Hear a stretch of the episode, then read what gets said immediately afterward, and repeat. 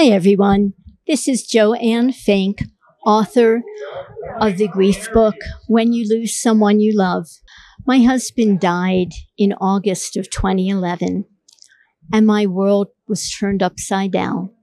Our children were eleven and sixteen at the time, and it's been almost twelve years, a long journey back to being hopeful, productive, helpful human beings.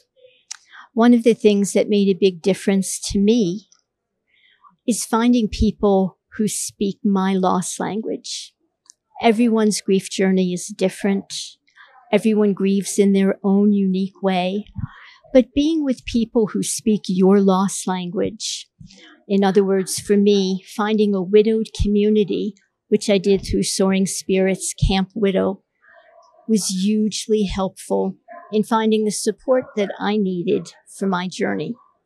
I encourage you to find people who speak your loss language, whether you're a bereaved parent, a bereaved spouse, a bereaved child.